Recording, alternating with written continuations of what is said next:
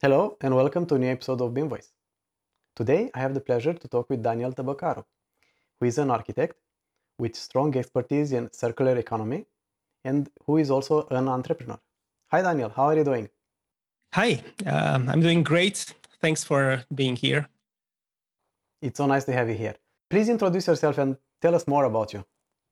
So I'm a I'm a trained uh, architect. I have studied engineering before, uh, and I've been working in different locations, different countries. I'm originally from Romania, as you are, uh, but moved here quite a while ago.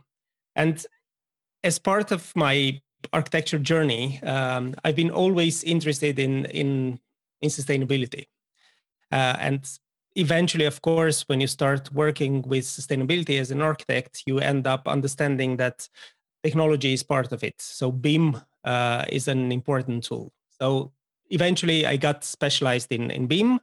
I haven't worked in 2D since 2005, 2004. Um, and I think it, it is it was a natural progress. But um, what is really important regarding BIM is that, and I, I think that we're going to discuss about it today, um, it is about the existing buildings because I've been focusing a lot on new projects um, and about four five years ago i've started to look at refurbishings. And here it is a completely different animal. Uh, BIM for new buildings and BIM for existing buildings uh, is totally different.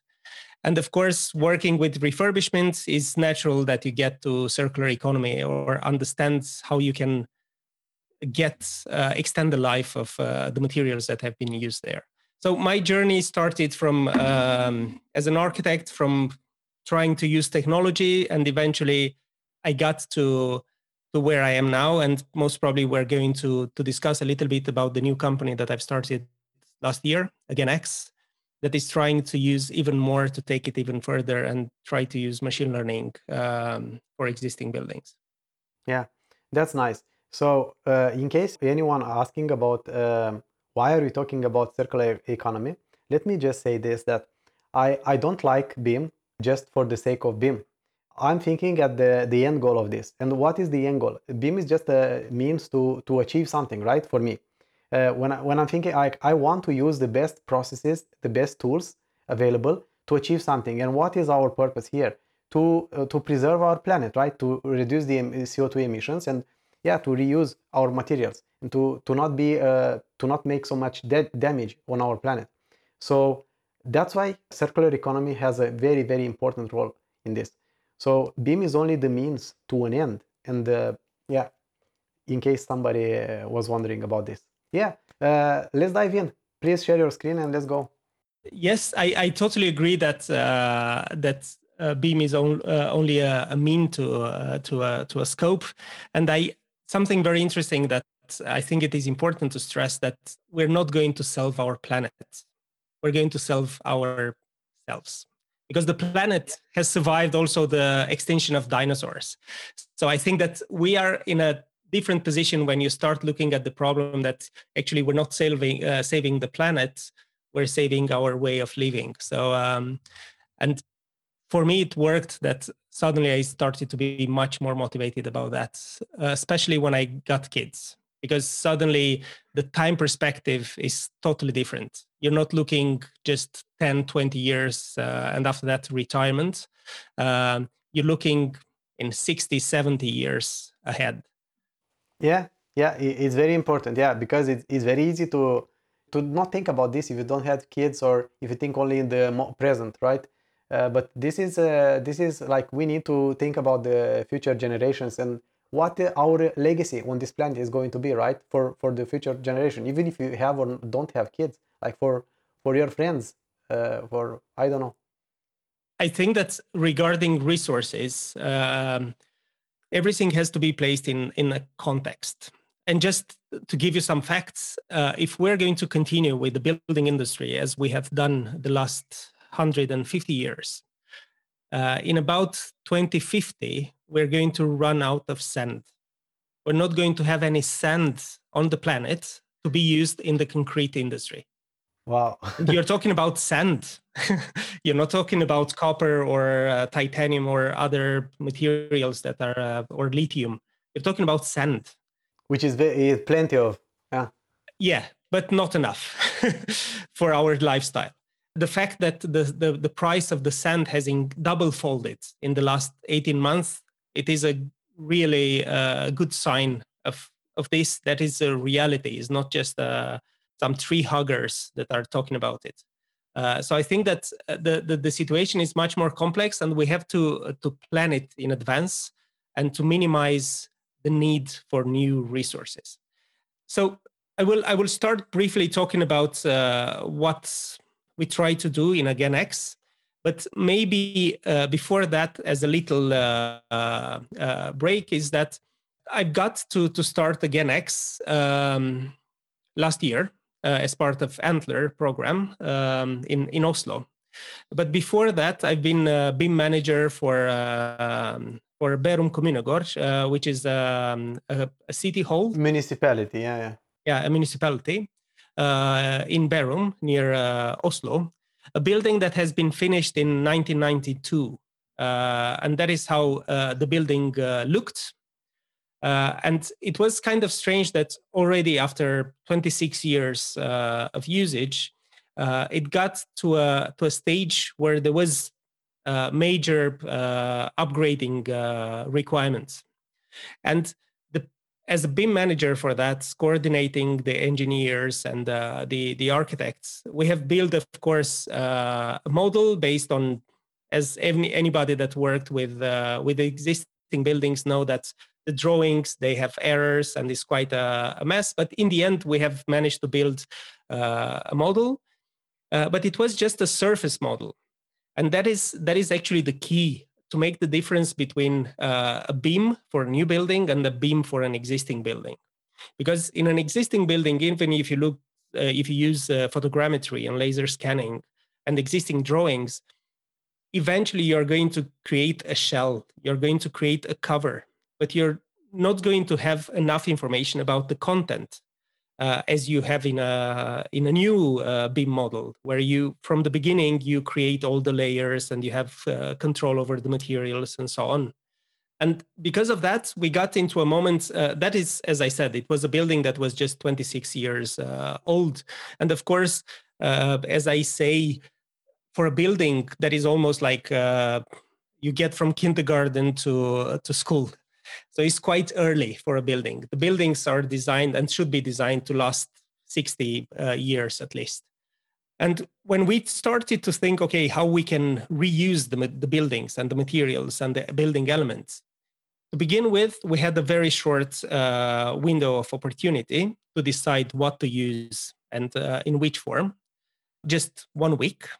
And that was even if we have took in consultants, it was impossible to get a, a precise solution because we didn't have any information about the material content, the quality, the volumetric properties, the logistical behind it, uh, the logistics behind it, where to store it when you take it from the original uh, place and while you're waiting to put it in the new building. And all these complex uh, metrics made that in the end, the building has reused just the, the concrete structure. So we have managed to, to keep the, the floors and the columns, but the rest, everything went and went to the landfill or being sorted to some of it to be reused. And that was extremely extremely hard to, to take. And by by taking this journey and experiencing uh, being BIM manager for a project where it was almost impossible to use what we wanted i started to to look in how we can solve this type of problems. Because the key is to know in advance about the content of the buildings. You can't really wait until the the architects are in place because it's already too late the architects they have uh, a brief a program. They start to look on uh, on what it will be uh, and they start designing. So you can't really wait for another four months to have a, a laser scanning a photogrammetry a surface uh, model. And even if you have it you don't have information about the content of what is behind what you see. And the problem is quite complex because of course in the building industry uh, we know that the standards they have a tendency to change and to be updated. So what uh, what we have today as standard is not the same as as it used to be in the 70s or the 80s and that makes it extremely extremely complex from a traditional point of view to understand the existing buildings. Because you you have is like learning to uh, to read uh, hieroglyphs, uh, the, uh, the, old Egyptian uh, writing, by having no idea. Eventually, you're going to get it, but it will be a very long process. So that is why part of this frustration, if I can call it like this, um, I started to look into okay, what do we have around us that really likes complexity? And of course, you get eventually to, to look into artificial intelligence. Because we as humans we have a limited capacity of, uh, of handling complexity. But if you look at complexity at data points then it's very easy to connect it to machine learning and to uh, a different type of algorithms where actually having even more data uh, you just give joy to the algorithm. Because uh, the probability increases and all that. So um, and that is something that it was quite a surprise that uh, it has not been done before. And we said, okay, we should we should do it. And that is how um, in in uh, last year I joined uh, an accelerator program uh, run by Antler, which is um, what is Antler, by the way? Antler is a venture capital company uh, from Singapore. Eh?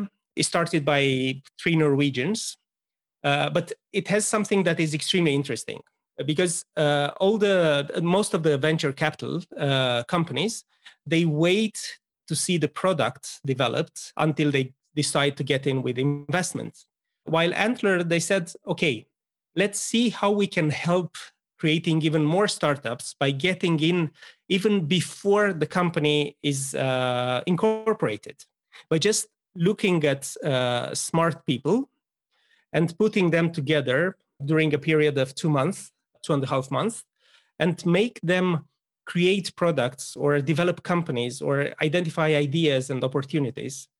And after that uh, let them go into the world. So it was extremely interesting because it was uh, to begin with they had i think in oslo they had a thousand applicants and out of the thousand applicants we were uh, 65 selected to get into the program. So it was a, a very uh, intensive 10 weeks periods where actually we were supposed to start a company to identify opportunities to learn about the, the business models about financing about uh, uh, creating um, uh, recurrent revenues and all this to understand the requirements for the venture capital world to understand finance. So it was an amazing program. So i highly recommend it. If you have an antler now they have i think eight cities around the world. Uh, if you have the chance to go to antler I highly recommend it to to apply for it. Are they done with Oslo? I would have loved to be, to try. yeah, in in Oslo now they uh, they already they are at the end of the third uh, program, so they have it twice a year. Uh, and I've talked to some uh, some of the participants that are going now in into Antler because they ask for some advice. So I think that's uh, in summer or something like that they will start the the fourth program. So I highly recommend it. Look on antler.co. And if you have a, an antler in your neighborhood, apply for it.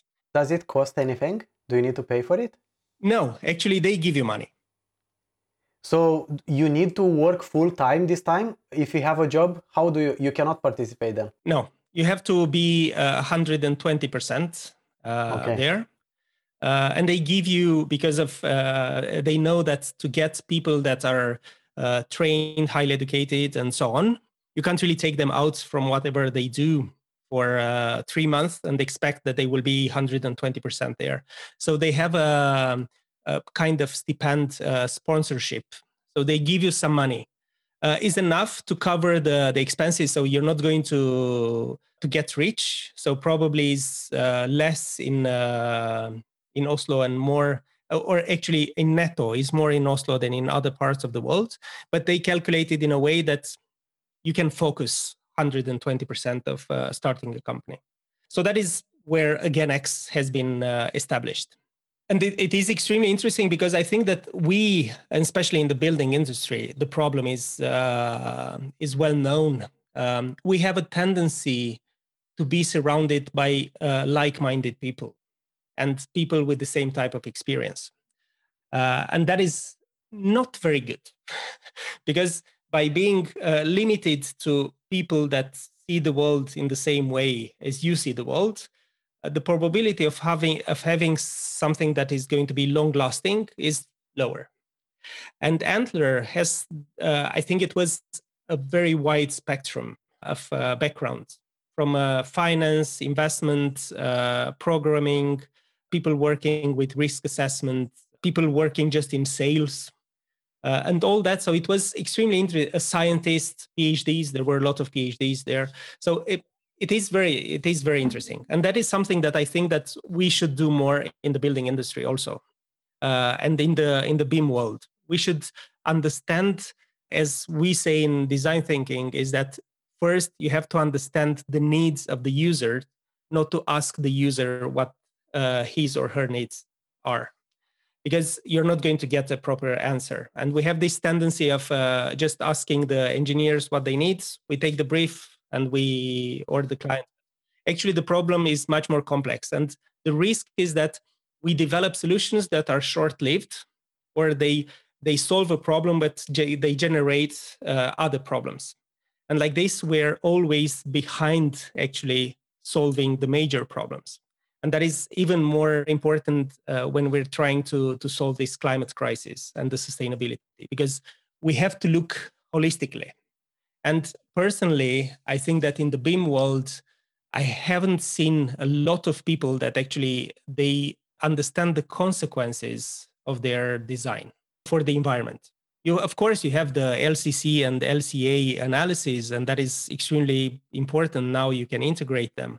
But actually uh, understanding the life of a product, the durability, the maintenance. Just to give you an example, um, one simple detail uh, in the building industry is that uh, sometimes you have materials that have a lifespan that goes can go 100 years without any problem if you think about concrete you have other materials that like stone for example that can go thousands of years but when you place stone uh, and be, behind stone, you have a, a, material that has a lifespan of five years, and every five years you have to change it. Or you have pipes that have a high incidence of having a failure. What you do is that after 10 years, you destroy a material that actually could have lived a thousand years because you have to fix a problem.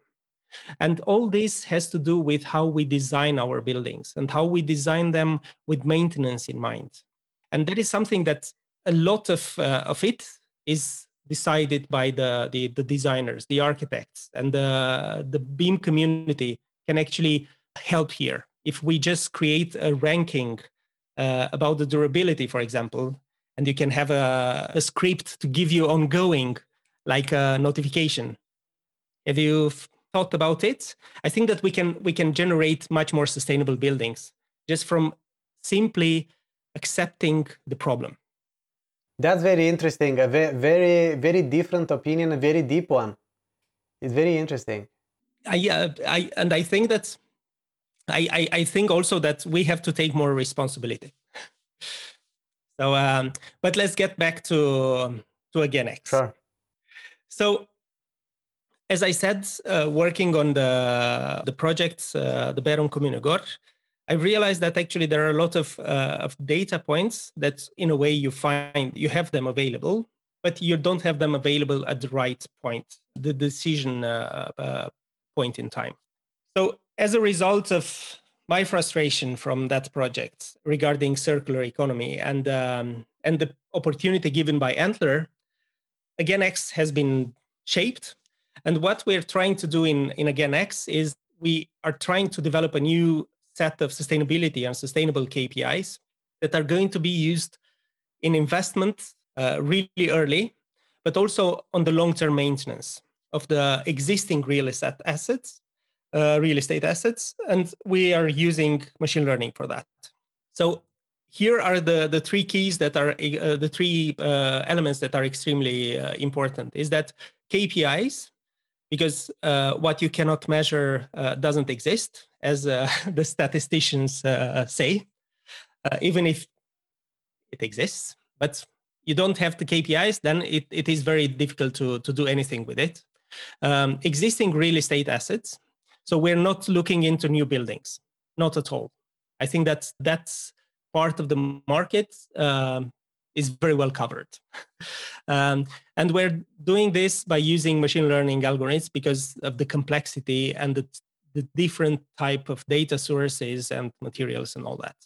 So that is briefly what we're trying to do in, in AgainX. We were um, lucky to get uh, funding from Innovation Norway and um, the regional research fund in Oslo and now we are established in Startup Lab uh, and in Smart Innovation Norway. We are uh, we we are connected to two startup uh, environments. So let's see where the keyboard is. The team is uh, dynamic, is changing uh, all the time, as in a startup, but is expanding. So it has the the the clear trend of growing up. And I think that uh, in AgainX, we are extremely lucky and happy to have people that actually they want to be part of the team not only for what uh, AgainX is that we work with uh, cool stuff but also because we have the mission of trying to solve a complex problem uh, that is connected to the sustainability uh, paradigm change and to the uh, the climate to solve the climate crisis. But a little bit about the, the background. So we have run uh, extensive interviews with the clients and so on and to, to try to understand how the decisions are, are taken. And we found out that actually usually in the transactions regarding uh, existing buildings you focus a lot of the existing data which is financially but you ignore the a lot of the the data which is connected to the physical part of the assets and that is because, as I said previously, you don't really have access to that type of information because the buildings have been built in a analogical time. You don't have documentation and all that.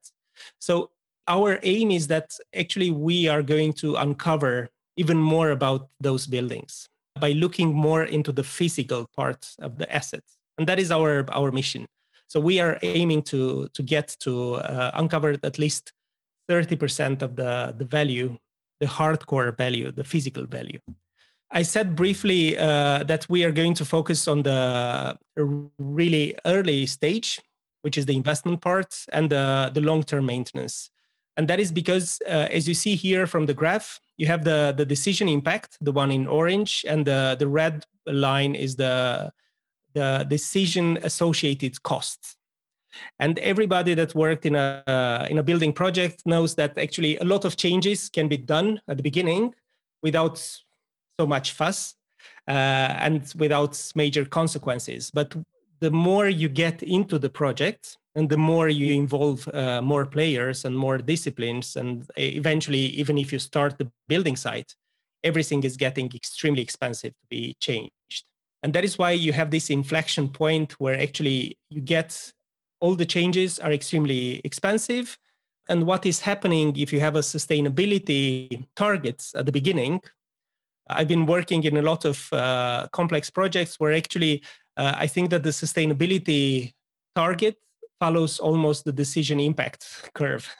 That that is getting lower and lower and lower and lower because you, changes are very expensive eventually. So that is why we decided, okay, how we can actually move uh, so much of the information that usually you get in this stage really early when you decide to invest in a building or to what to do with an asset and after that we're looking at the pension funds and the big uh, the big players in the in the market the long term uh, owners and what we're going to do because we're going to build a saas platform uh, and our approach is that we look at the buildings in a totally different way we look top down so instead of looking, uh, starting with details, we uh, look at the entire building stock.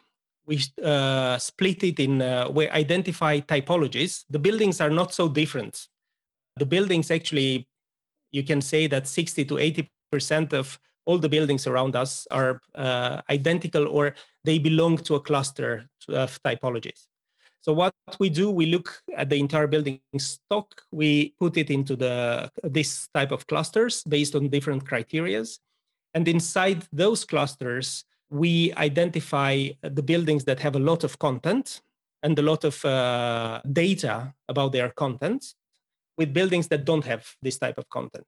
So by using uh, our algorithm, we actually we create these probability models to, to match the properties. So if you if you look at the just uh, taking two matrices that look quite different, but when you put them on the top of each other, actually you un- you identify the nodes, and by this you can transfer the the information. And we we do that based on our uh, interviews. We do that focusing on six areas, major areas, which are the the maintenance risk pre- uh, prediction, the flexibility factor, how you can adapt the building and what will be the cost associated with it, lifetime prediction of the asset, something that is getting extremely important, especially now with the uh, EU regulations, uh, the carbon footprint of the materials and the existing buildings. Also, to map the materials if there will be, from the circular point of view, circular economy point of view, uh, a reusability uh, value in them. And also uh, the toxic material content which in existing buildings is a, is a major uh, cause of concern and uh, a major reason for why the buildings are demolished. We know that we had in the building industry, we had the wild, wild uh, west, as I uh, call it, from the 60s, late 50s to early 80s, when there were, were a lot of um, toxic materials. You remember probably from your childhood, asbest was quite a good uh, fire um, retardant material. And it was quite popular until they found out that uh, it uh, shortens the life so of humans. Let me to say something about this because I, I need to say this. The village I grew up in, like there, there were many people that had asbestos on their houses or on their uh, other uh, buildings around the house. And uh, not me i had uh, something else but uh, like my neighbors i i know some i still remember that they still have it. And it's not a priority to change because people don't know don't have money maybe. So yeah this is interesting asbest. I know here in norway it's a very it's at least some buzz about this to remove it to escape from it to to replace it you might know more about this. The regulations are quite strict about it. And just to understand the uh, asbest or the Eternit, which are the plates that actually they, they were used in, in roofs, and probably those are the the one that your neighbor uh, your neighbors had. They are totally safe until you break them, because when you break them, that is the moment when actually uh, asbest, the fiber, is getting dangerous. Because you can inhale it very easy, and once you inhale it, the consequences are in a way uh, yeah decided. That sounds very dramatical. I remember playing with small pieces of this uh, scribbling on the asphalt and uh, yeah jesus i i did not know. So it, it is it is quite a, a, a serious problem and i think that there is a reason why it's not part of the main uh, stream media because you have a history connected to asbest all of us had so, but there are a lot of other uh, toxic materials that we have. Can you give in... some examples? Some more examples of uh, this?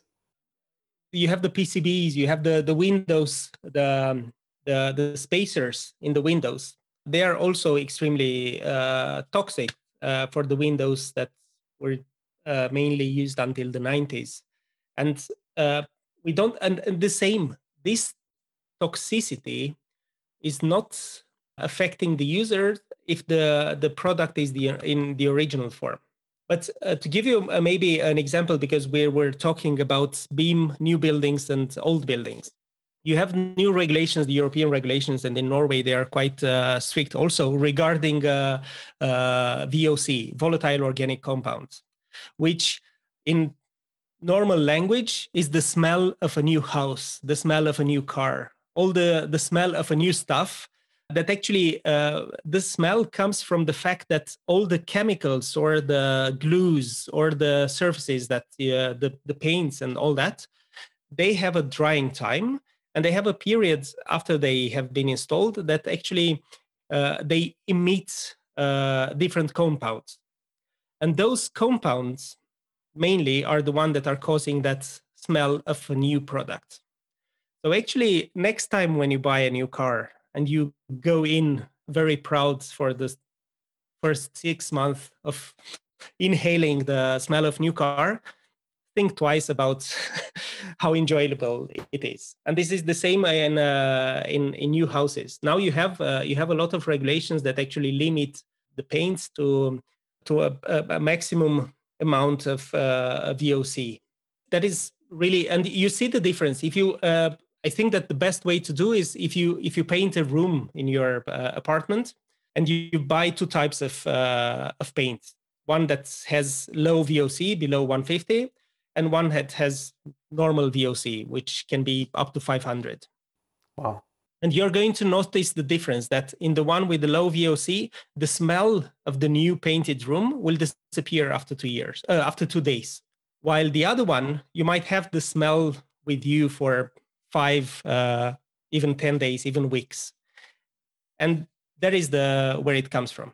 So interesting it is important to look uh, again if you look from the design point of view and building uh, uh, an information uh, model of a building and building the, the digital twin as, as, everybody talks about now um, you have a lot of possibilities in putting in a new set of criteria that is going to automate the choice of materials. And that is something that i think that is a, uh, an amazing opportunity with BIM that we can create this type of filters um, automated.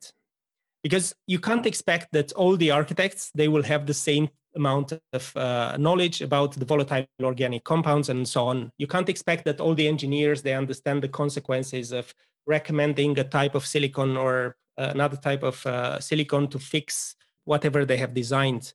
Um, but if you use this approach in an automated way and just to to point the risk at a moment in time, I think that we can have a huge impact.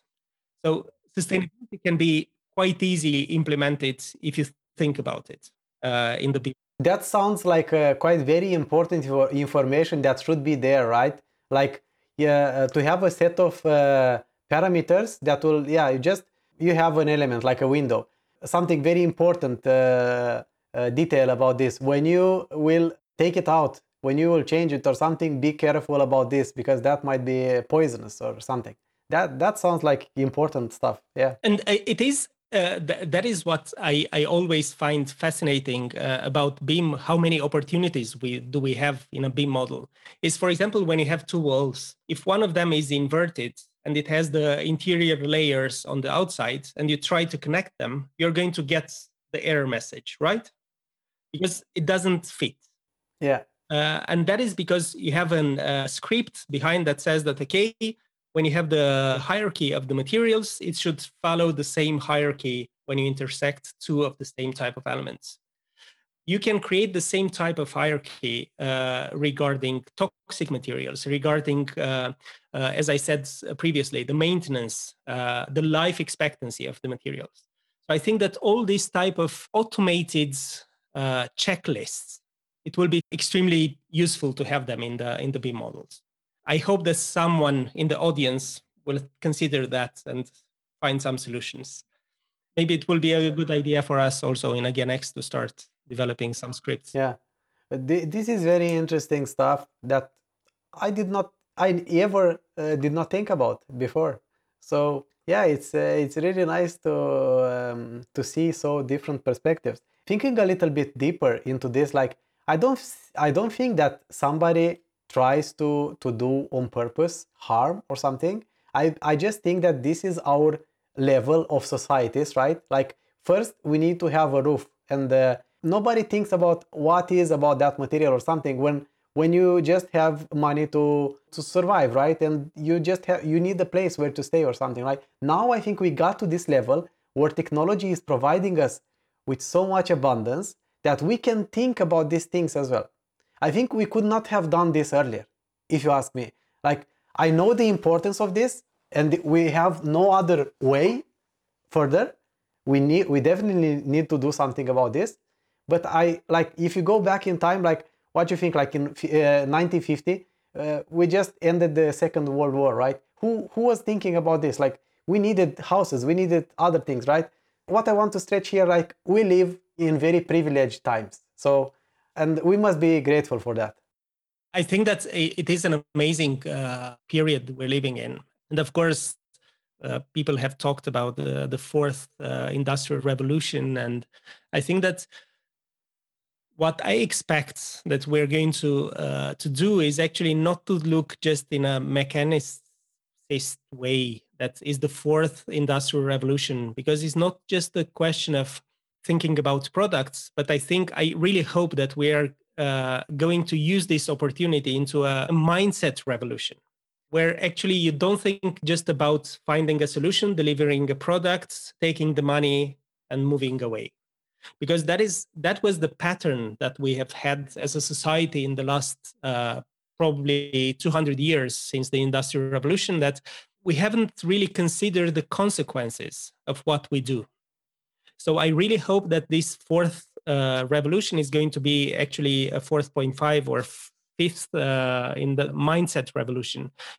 We live in a in a society that actually none of us could be 100% independent, especially now in our cities. If you think that we are reliant on a logistics systems of going to the shop to buy uh, the products that we are going to make dinner with, uh, we are dependent on uh, health system of roads and all that and that is the advantage of our society that each of us is specialized in a in a field and together we manage to create this abundance but this abundance, until now, it has been thought as a linear development. That's actually, you look just what the market needs and you supply with that. You find the resources and that's it. You sold it, you don't care about it. Eventually, you have a warranty for it. But until now, the, the biggest problem was that we have considered nature as something that is going to be there forever and is going to supply these raw materials ongoing, which personally I think is a paradox.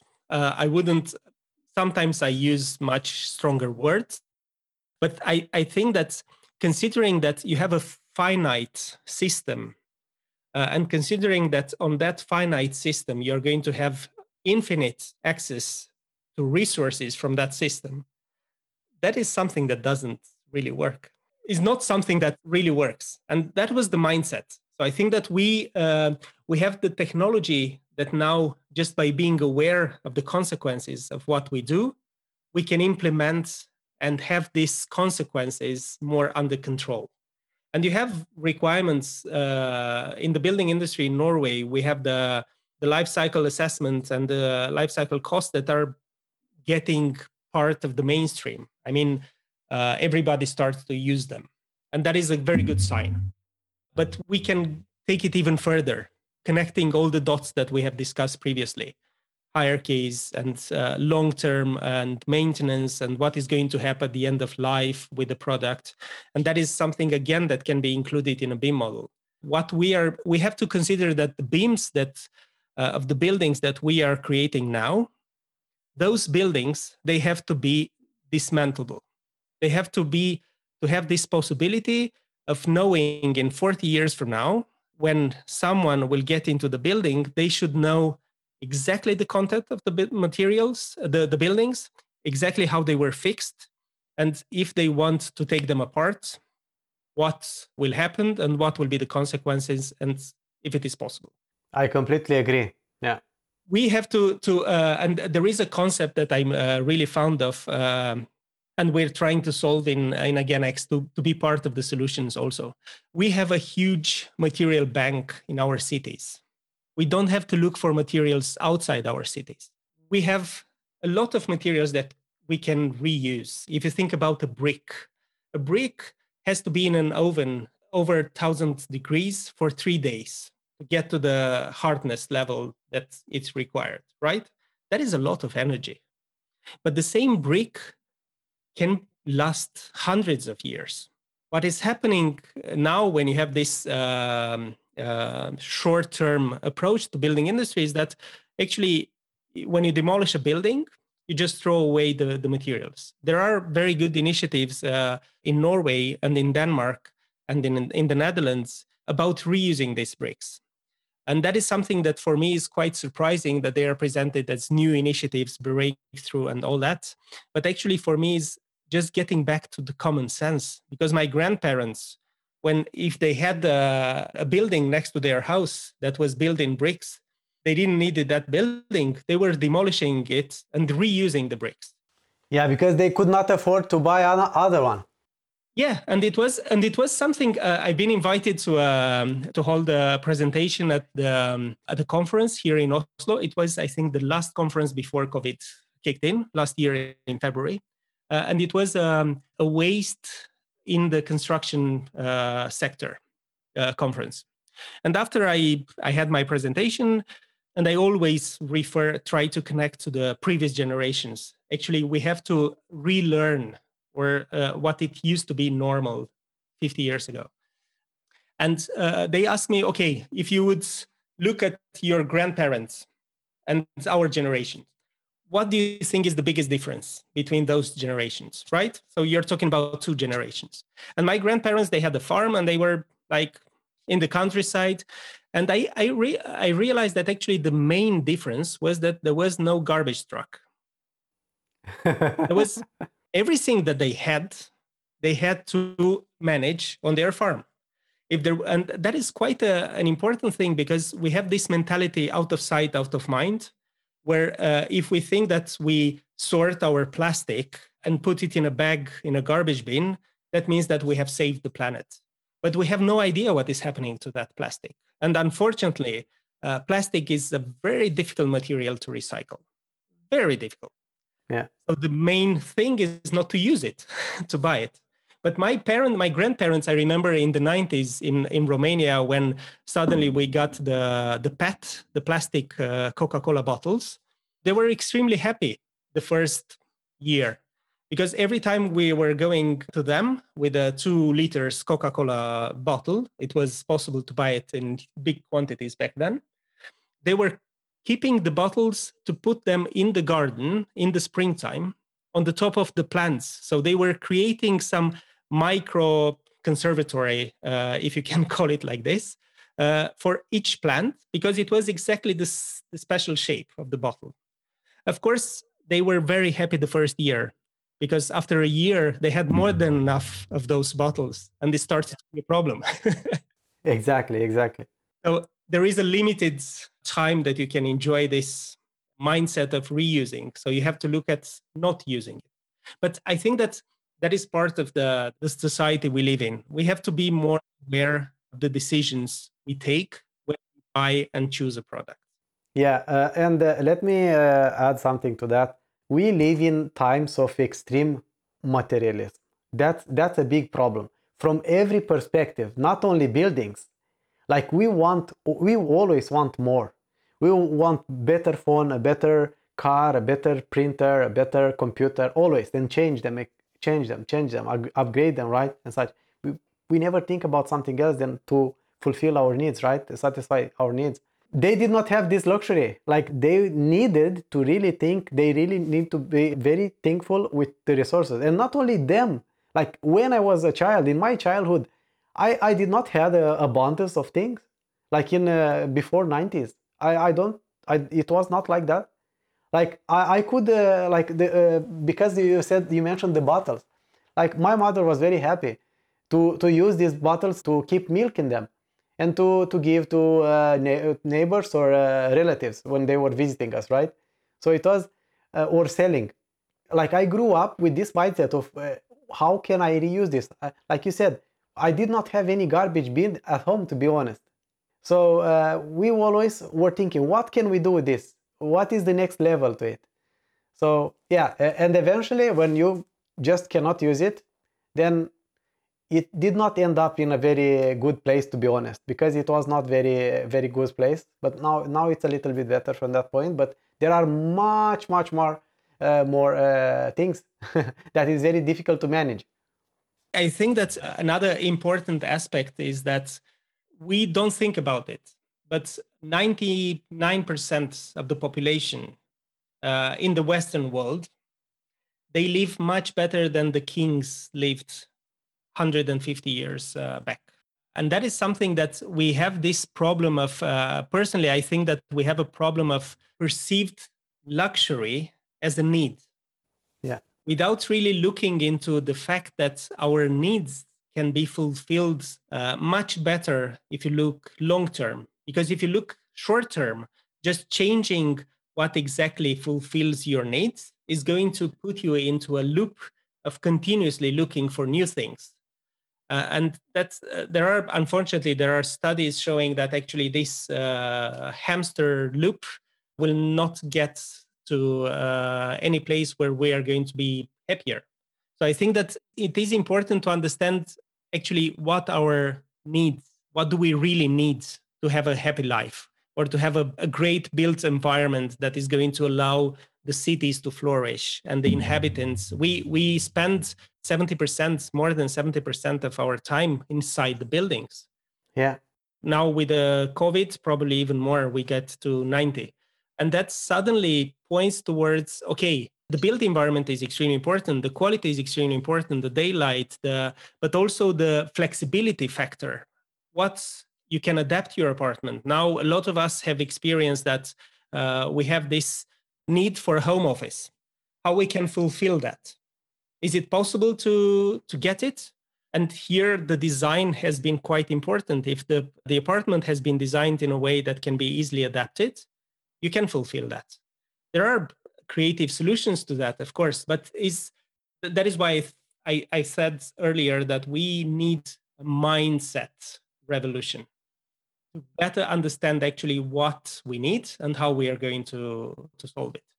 If we get back to AgainX, so what we're trying to do is to look at the existing buildings because we, um, as I said previously, the existing buildings they should be perceived in a totally different manner. For a BIM for an existing building, you have everything 3 modeled, uh, 3D modeled. You have the content, you have all the layers, you have the level of details, you have everything that you can structure it and plan for it when you're talking about an existing building, you have uh, photogrammetry and laser scanning uh, that gives you an idea of the surface, right? what you see, but you you don't really get behind the walls. There are some new technologies. I've been uh, briefly into them to use ultrasounds, and uh, they uh, there is a Norwegian company that delivers these type of solutions for uh, quality test of the bridges the maintenance uh, test of the bridges, where actually uh, you just put a robot and using ultrasound you can get and uh, check the quality of the um, reinforcement. Reinforcement, and uh, so that is extremely useful. Expensive, but when you're talking about big infrastructure projects, that the you have to balance the cost, and that's totally fine. But in the buildings, you have a lot of. it, it is much more difficult to get this individual assessment and scanning of every individual building part. So that is why what we uh, we decided to do was to okay how you can create these data sources that you have plenty of them and how you can put them actually in an algorithm that is going to associate uh, with a 3D model the content. And it's not going to be three dimensional uh, uh precisely localized. So, uh, but you get an idea about uh, the structure itself, and that is already a huge step, because from not knowing what is behind the surface, you actually you have an idea of what the content will be, and we collect, as I said, a lot of data from different sources. We put it into our black box. A lot of people complained about the concept of black box, but in the end, computers don't need light. And the output is what actually we deliver to the clients, the KPIs that I've been uh, talking about. And uh, what is also important is that the information should be uh, presented in a very simple form. Uh, and especially when you're talking about complexity, complexity should be simplified in the presentation form because otherwise you are creating artificial barriers and no matter what fantastic solution do you have if the user cannot use it uh, or understand uh, that it's not going to be used and is a, is a waste and we have a lot of uh, examples in history of brilliant ideas that were either too early or not well presented. So what we decided to do that is uh, uh, part of our dashboards is that we are going to focus on creating these building scores which is the result of our probability analysis which point toward the risk uh, so the higher the number it is uh, the better the score and the lower the risk. The lower the number the higher the risk and that is something that is extremely easy to uh, to understand and is extremely useful uh, especially the, uh, considering that the early decisions in the building uh, industry or in the investment regarding uh, commercial real estate assets is taken by people that don't necessarily have background from the the building sector. They are good at numbers and financial numbers. And that is something that we have uh, one of our clients told us that actually Daniel, if you manage to compile the 20 reports that I get from 20 smart people that I have to compile myself, I'm going to buy your product with happiness. Because what is happening now, you have these highly documented reports, but actually people compile the conclusions or because they don't have the, uh, the skills and they look at the conclusions actually to take the decision. So that is another thing that we're trying to do to simplify the information, the complex information, and present it in uh, in a simple form. And of course, we're trying to, to do this analysis to support the further uh, building certifications. We're looking now into the Svanemärket, the, um, the SWAN Mar- um, certification. That is an extremely interesting one. And also the sustainability development goals. Uh, because a lot of people talk about them, but actually we're trying to give the the support to, to to that. And in the end is going to be it has to be possible to to get the pdf or to integrate it via apis to existing tools that they are using. Because also data has to communicate with uh, the use uh, the, the tools that they have. We have a lot of interesting uh, things in the pipeline regarding user interface uh, adaptability to different tools um, eye tracking I'm really happy to have people around that uh, are really smart. Uh, and in some areas, they are much smarter than me. So I learn a lot from them. Uh, and that is really, that is actually the key in AgainX that where in the end, AgainX is just a platform to, to put in, uh, in use your knowledge and your creativity. Here is a, a brief slide uh, about something that people don't think about, which is there is a value in the existing building materials. So instead of waste, uh, that is uh, one of our partners. Uh, we're going to do now a project financed by the Research Council together with uh, IFE, the Institute for uh, Energy and Technology from Halden. Uh, I don't know if that is the name in English, so I do apologize, but it's IFE and we're going to look into exactly this how you can present the the information uh, in a proper way. But what Mustad uh, they have done they said okay they have a they are a big building owner and they looked in different scenarios. Uh, in some of the buildings that they have the office buildings the real estate markets the residential real estate markets has been booming the late uh, the last years in uh, in oslo. So actually it was much more interesting for them to see okay what is going to happen if we demolish all these uh, office buildings and build apartments? Would it work? What will be the cost? And of course they look at the cost and they, they realize that actually there was a huge opportunity for them that's because when you own the same uh, a lot of buildings next to each other that means that you to reuse materials you don't have to recertify them. Because the regulation now uh, the european regulation actually doesn't allow to use materials that not not CE certified. And the, the, the certification itself is created for new materials, not for existing materials as a methodology. So they said, okay, actually, because, uh, but uh, you can reuse the materials if you don't change the owner. So if you keep it in the same company, actually you can reuse it without certification, which was uh, quite a, an interesting uh, thing for, for Mustad. And they looked in okay how much of the materials that we have in the existing buildings can we reuse and it was really interesting that from a, um, an estimated cost of 200 uh, million kronas which is roughly 20 million uh, euros to demolish they got to a value of 146 million euros in reusing the materials So from a cost of 20 millions, they got to a 146 million benefit. And that is that shows the potential of circular economy if you really look uh, if you start looking into it and connect it to the building as material banks. You have a lot of resources available and you have a, a huge value available.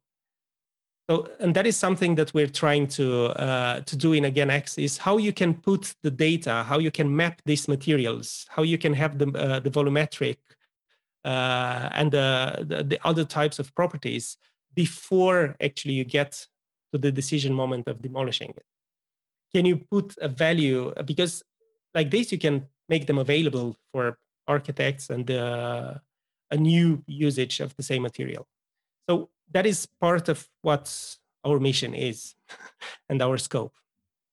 We are lucky to, to work with really smart researchers. And uh, so SINTEF has uh, delivered the report for us uh, about what we can do. And here is, uh, that is a, a pitch, uh, an investor pitch. So um, I don't think that we have to, to go to move on with this. But uh, so that is briefly what we're trying to, to solve. And as I said, the discussion itself about the, um, the BIM, as you mentioned at the beginning, BIM is just a tool. It's not the, the destination. Completely. And that agree. is something that, yes, that is something that we have to, to consider. Yeah, well, I hope that everybody is aware about that. Like every like every tool that we use, we use to to do something to get to a finished product, right? So uh, I hope nobody is using AutoCAD or uh, Revit just because they like it, but just because they want to deliver some value that will lead to a product, a project being built. I think that, um, of course, there is no question about uh, the advantages a, as a drawing tool, whatever you use, ArchiCAD, Revit, and uh, so on. But is to understand the possibilities that you have by using that tool to understand that actually is not just a, a substitute for the pen and paper because BIM has so much more into it and gives you so many possibilities that uh, actually you can uh, automate a lot of processes but you can also uh, include the um, uh, an ongoing evaluation of the consequences of your design decisions and that is something that uh, we, uh, as I said, when you're talking about new buildings, the, um, the target itself, uh, personally, I'm not so happy anymore. I was extremely happy in um, blobs and uh, Greg Lynn and all the the the approaches, the the theoretical and the different uh, approaches of actually liberating architecture from the grid, because uh, everything that is orthogonal, it was perceived as something that was a limitation. And I think that the, the digital tools and the parametric design allowed us actually a freedom of expression that was very complicated to draw it by hand. And that is amazing. And I know that there are a lot of uh, smart people working with, with this and how they can create these parametric shapes that uh, visually are extremely interesting but there is there is something that um, I've started to work on. So uh, if someone in the audience would like to be part of this uh, research project, I would be more than happy to uh, to have them join the project. Uh, and namely, the project is about looking at arch- architecture and buildings 10, 15 years after they have been built or they won the prizes because we have a tendency of looking at the prices and the covers of the magazines when they were built and how spectacular they are. Uh, but when you go to buildings 10, 15 years after they have been built, you understand that maybe some of the design decisions were not the smartest. That's so true. That's so true. And I, I, think that from sustainability point of view, it's just actually looking into perspective that the buildings are the one that have uh, they have a tectonic and the longevity that is built into them, and ignoring it completely because we just want to get on the cover of the magazines. That's kind of special, and I would say a little bit ignorant. Yeah. Of not More. being aware of the responsibility you, that you have as a, a building creator, generator, or professional to consider the long-term perspective of that building. Uh, and that is something that so I've started to take pictures of uh, of buildings uh, when they won the prizes and uh, 10, 15 years after that. And most of the time, I have to admit that um, yeah, they don't really pass the test of time. you are a funny guy, Daniel. You are a funny guy. How can somebody contact you uh, if they would like to um, to join your project or uh, ask you anything? They can just drop me a, a, an email on uh, againx.ai uh, or reframe.no. Those are the two companies. The one is the architecture company, and the other one is the the new AI company or LinkedIn. Or I think that is not really a problem to be contacted today. yeah, but I think it will be it will be interesting because um, uh, my approach is that also we have to uh, we can learn a lot from our mistakes. We cannot. Uh, I have a I had a teacher at the school, and they said there is a big difference between doctors and architects. Both of the educations they are quite long. You have six years of education, and after that practice and all that. So, um, but he said that the doctors, if they make a, a mistake, they just buried it underground. Oh my God. While the architects, they cannot do that. Jesus. so I think that the responsibility should be quite high when you're talking about the building uh, industry. We should be more responsible. Yeah. yeah. We should learn how to bury bigger buildings yeah. or bigger things under the ground. Jesus. Yeah, that was a good one.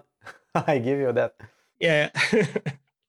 but yeah. Um, so yeah, I think it's. Uh, I don't know how much we have talked about BIM today. Um, oh, everything was about BIM here. Like even if it ha- it has a more uh, holistic point of view, but everything is is connected. Like what is BIM after all? What is the point of BIM?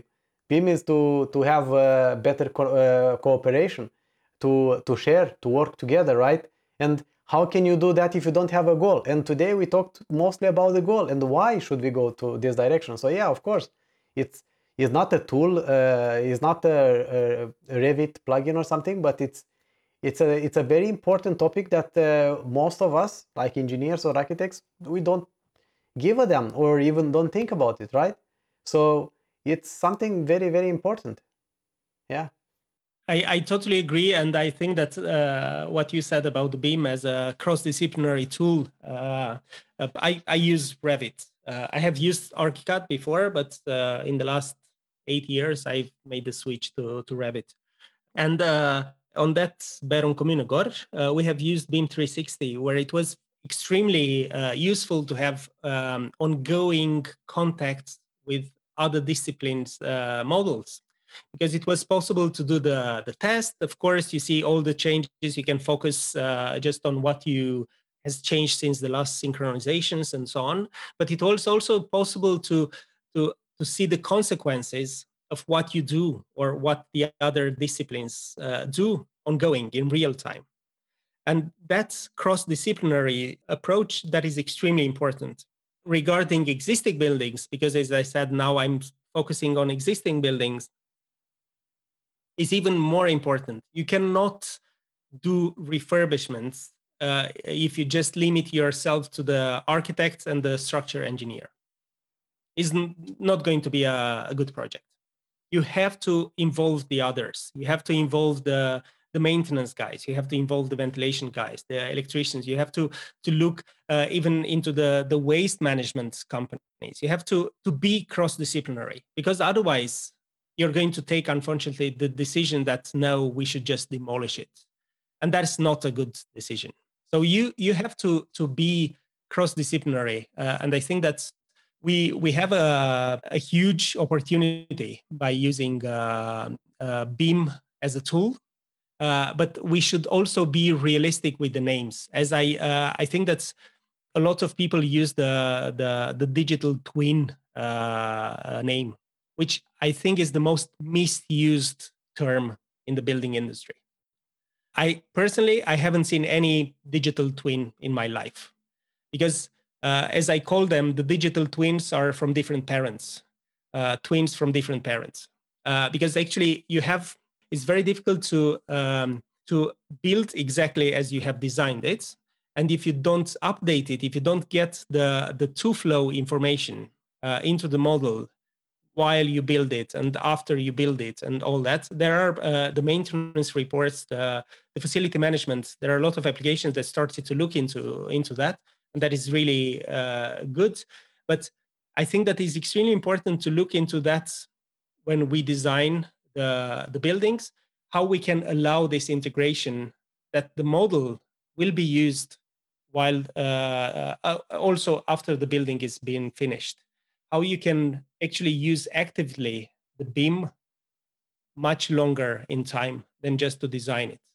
Uh, and I, I think that there are a lot of people working with this, and uh, I know about some solutions that are used in facility management, and uh, the the evolution is exponential. So, uh, but we have to to be realistic that actually the scope of whatever we do in the building industry is the building itself and its inhabitants so is the, the quality of the building.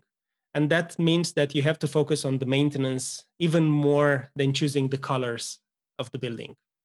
So I think that's here is something that we have to uh, to get to to understand. Yeah, I, I cannot fight you on that. Yeah. Thanks. It would be a, a digital fight about digital twins. Yeah. So is there anything else important you think you forgot to mention? before we wrap this up? I think that we can talk for hours. Um, I would like to come back to your uh, to your podcast in about um, six or uh, uh, six or twelve months. Of course. To show you the the updates and what we have done, because we have a really uh, in AgainX, uh, we know that if we really want to have an impact, we have to get outside Norway. So our market is the European market on the on the long term, and I would like to get back to to China. I have studied in uh, Beijing, and I think that is a is a fascinating uh, uh, country. But also regarding refurbishment, there is a huge opportunity there because what has happened in the last 30 years in China, it was continuously building new, but now they get to the next level of maturity where actually they have to uh, refurbish what it has been built in the 80s and 90s and so on. So I think that refurbishing market in China is going to be huge. Uh, so we we would like to to get there eventually, but I I uh, I hope that we're not the only one, and I hope that there will be many more players focusing more and more on existing buildings. Uh, because if we really want to solve the the climate crisis that we're facing, uh, we have to better manage what we have already. If I'm not mistaken, over 90% of uh, the uh, the building stock is uh, is the existing ones. So we don't think about that because most of us are working on building new ones, uh, designing new ones in our industry, right? But actually, like that's a very small part from the entire industry, from the entire number of buildings or projects. I think that the numbers are valid for Western uh, world because in Asia there is a lot of things that is happening uh, built new. Um, this, the pace is slowing down, uh, but if you think about uh, Jakarta, I think that now the government last year they have approved uh, uh, to move the entire city because the soil is not good for the existing one. So I think it's Jakarta, and that will be a huge project but the question is how many of the materials from the existing city will be used to the new city? Yeah.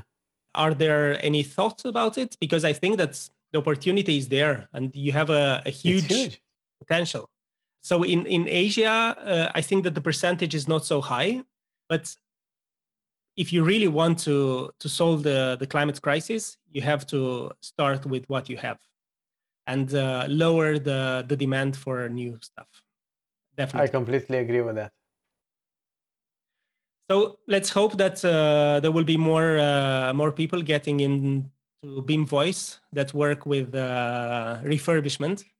That will be really cool because that means that the market is is moving is moving there. Yeah, you know, there I don't have a lot of this kind of people in my network. It's it's not a lot. There are not a lot of tools for this purpose. I've seen like there is a lot of interest around Europe. Europe is investing through many funds these kind of initiatives, but I don't see any uh, finished products. Like it's it's just uh, the noise. Like uh, many startups, like you, uh, there are other startups as well, but uh, not not in my network. I I just uh, had a look like that and briefly um, yeah but uh, it's definitely something I hope that there will be more. What we uh, we play to see uh, to say to our investors is that uh, probably heard about the Spacemaker, the Norwegian. Uh, of course, of course. Yeah. Has been bought last year by Autodesk for two hundred and forty million dollars. Uh, and what we are saying is that we are the space makers for existing buildings. Yeah. Because that is what we're trying to do. We use the same approach of collecting and connecting data and dots to help the decision makers have a better understanding of what they are dealing with. Well, uh, I, I don't want to uh, rain on your parade, but uh, you are uh, you want to be the space maker AI because right now uh, you are at like in the start. The initiative is the same, ambitious and such, but next year or in two years you'll show me that you you that is why i said invite me uh, see you again in 12 months. Of course. It's going to be a pleasure. Spacemaker started also with a whiteboard so. Yeah, yeah like everybody. So but it what, what is like there are many startups right? So it's very important to keep the pace up to, to keep to keep the fight uh, until you succeed. It's uh yeah. it's so easy. And i think also that's what we need in the startup world and uh, is that we should have more finance. We should have uh, more investors looking actually into the more complex problem solving than just into uh, the the distribution or the the finance where you have a different pattern a, di- a different building model uh, business model where you are taking a commission per transaction and so on we have to that is extremely important and those are extremely good solutions. Uh, and uh, i'm not saying that i'm against those but i think that we we need more financing. We need more investment uh, in this type of solutions that are trying to solve a problem that is going to benefit the society in itself on the long term. Yeah. And in our case uh, mostly we got uh, public funding we haven't managed yet to get private funding. And that is something that i think it should change as a as a perspective as, a, as an approach. The investments uh, should get also to this type of companies that are trying to solve a problem that is looks like the elephant in the room too complex to address but we have to do it. So um, so i think that's uh, about the mindset. We have a lot of changes that we have to do as a society. I think that, as, as I used to say, I um, I'm an educated optimist. That uh, we are going to to solve it, and it's going to be fine. But we don't have to ignore it because somebody else will solve it for us.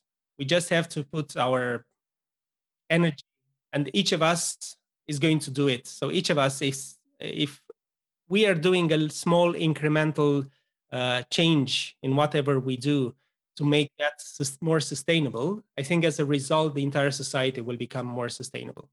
But we can't really uh, outsource. Sustainability is not a trend. Uh, I used to have this uh, slogan on my one of my previous companies: "Sustainability is not a topic; it's the way of living." And I, uh, I think is I really believe in that. That we have to to use our skills to solve this common problem. Because it is a common problem. It's about saving ourselves not the planet. Yeah yeah. Yeah when i said in the beginning that saving the planet of course like you, you don't want to save just a rock right? Of course the purpose behind it is for us to thrive even better on it right? Yes. So yeah. Thank you for having me here and uh, see you in 12 months. it was a pleasure having you here. Thank you very much for uh, accepting the invitation. I learned a lot from this and I'm really happy and I got inspired. uh, to uh, to look uh, from other perspectives as well uh, while I'm doing my work because I uh, like I, being caught up in the project. You don't think about this kind of trivial things, right? That are so important for the future of us, after all, right? So yeah, uh, looking forward to uh, to talk to you again in the future. This is something I like to do. I, I like to catch up uh, with the previous guests as I did before, and I will keep doing. Yeah. So April 2022. Yeah, well, it doesn't. We don't need to fix it in the calendar. It, maybe you you have a huge success by the end of this year, or maybe it will be next summer, or uh, I don't know. We will see it. Like we we stay in contact anyway, so uh, we can uh, we can decide then. Yeah, I'm looking forward, and I uh, it was a pleasure talking to you. Thank you very much.